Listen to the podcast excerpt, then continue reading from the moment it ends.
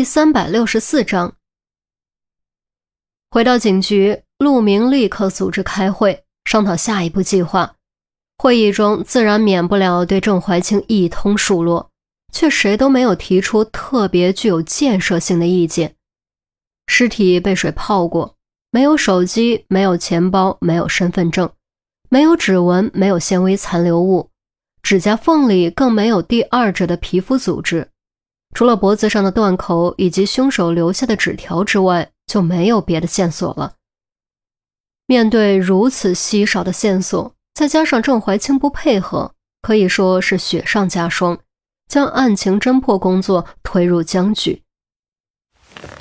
依我看，我们还是得从尸体寻找突破口，这是我们唯一能掌握的线索。通过长相从居民资料库里检索这个人吧。既然和郑怀清长得这么像。应该不会特别难找。陈红的提议刚说完，就被于西泼了一盆冷水。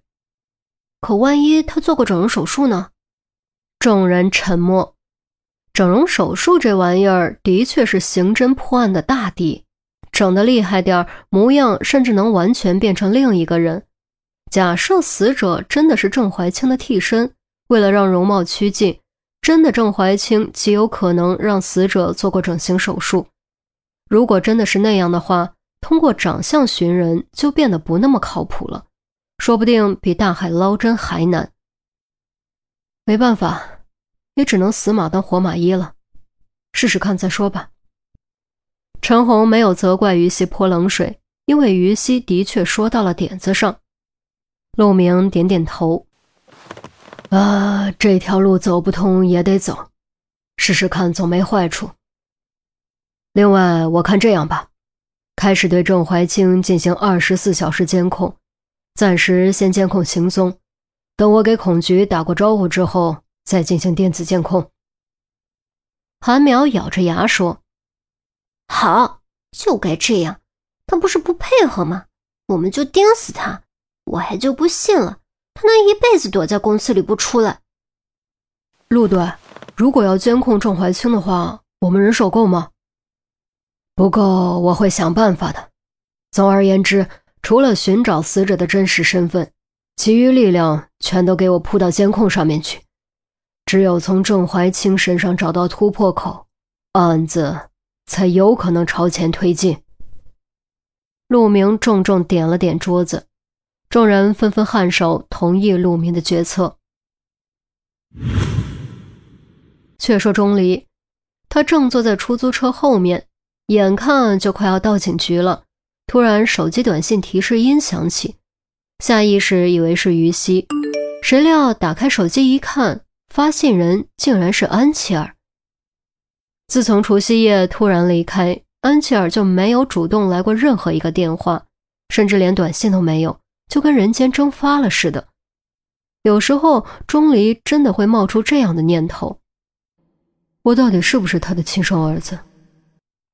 这样的念头无疑很令人伤感郁愤。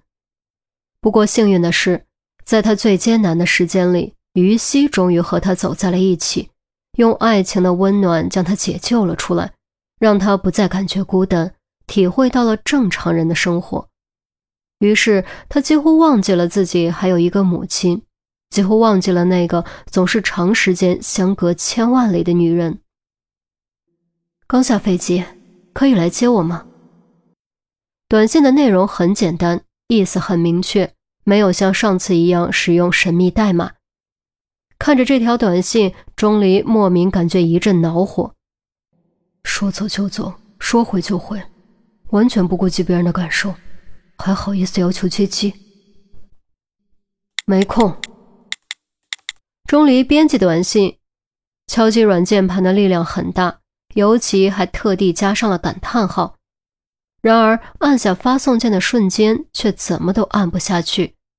他犹豫了，这样回复真的合适吗？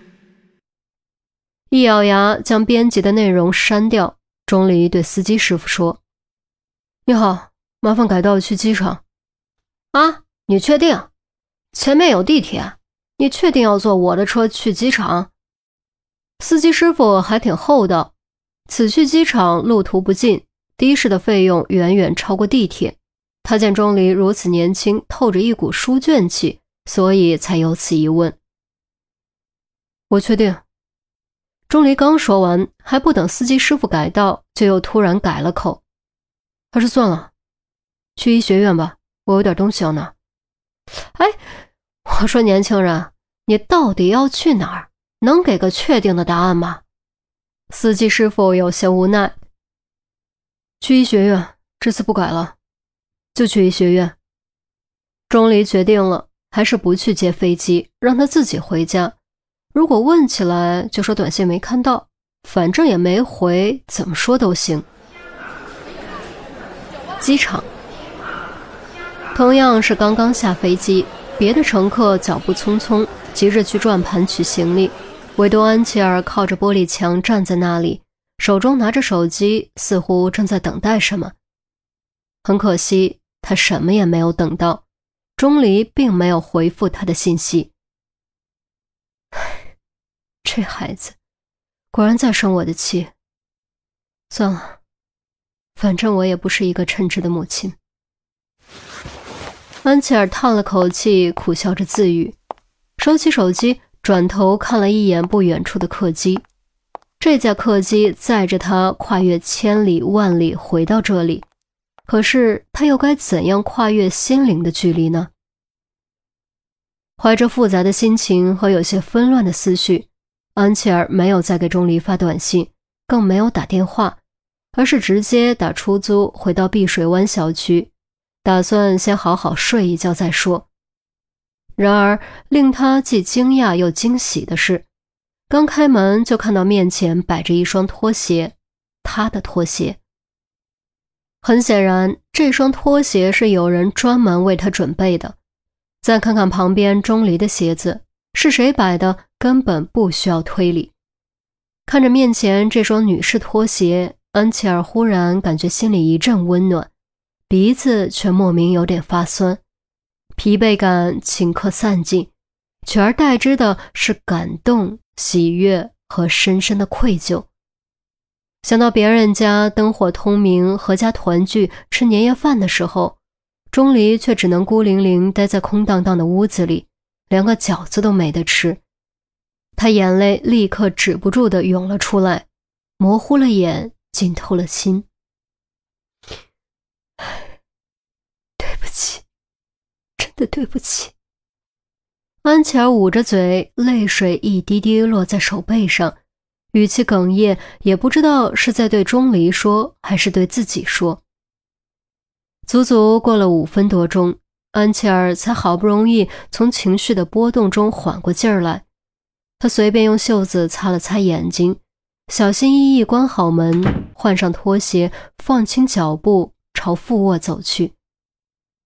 钟离肯定在家，却这么久都没有出现，唯一的可能就是睡着了。果然，当安琪儿走到副卧门口往里看，钟离合衣躺在床上，双目微合，睫毛时不时颤动几下，似乎正处于梦境之中。在做什么样的梦呢？梦里又会有谁呢？会有他和那个消失了十年的男人吗？安琪儿没有叫醒钟离，而是轻轻走了过去，拉过被子给钟离盖上。然后转身离开副卧，无声将房门带紧。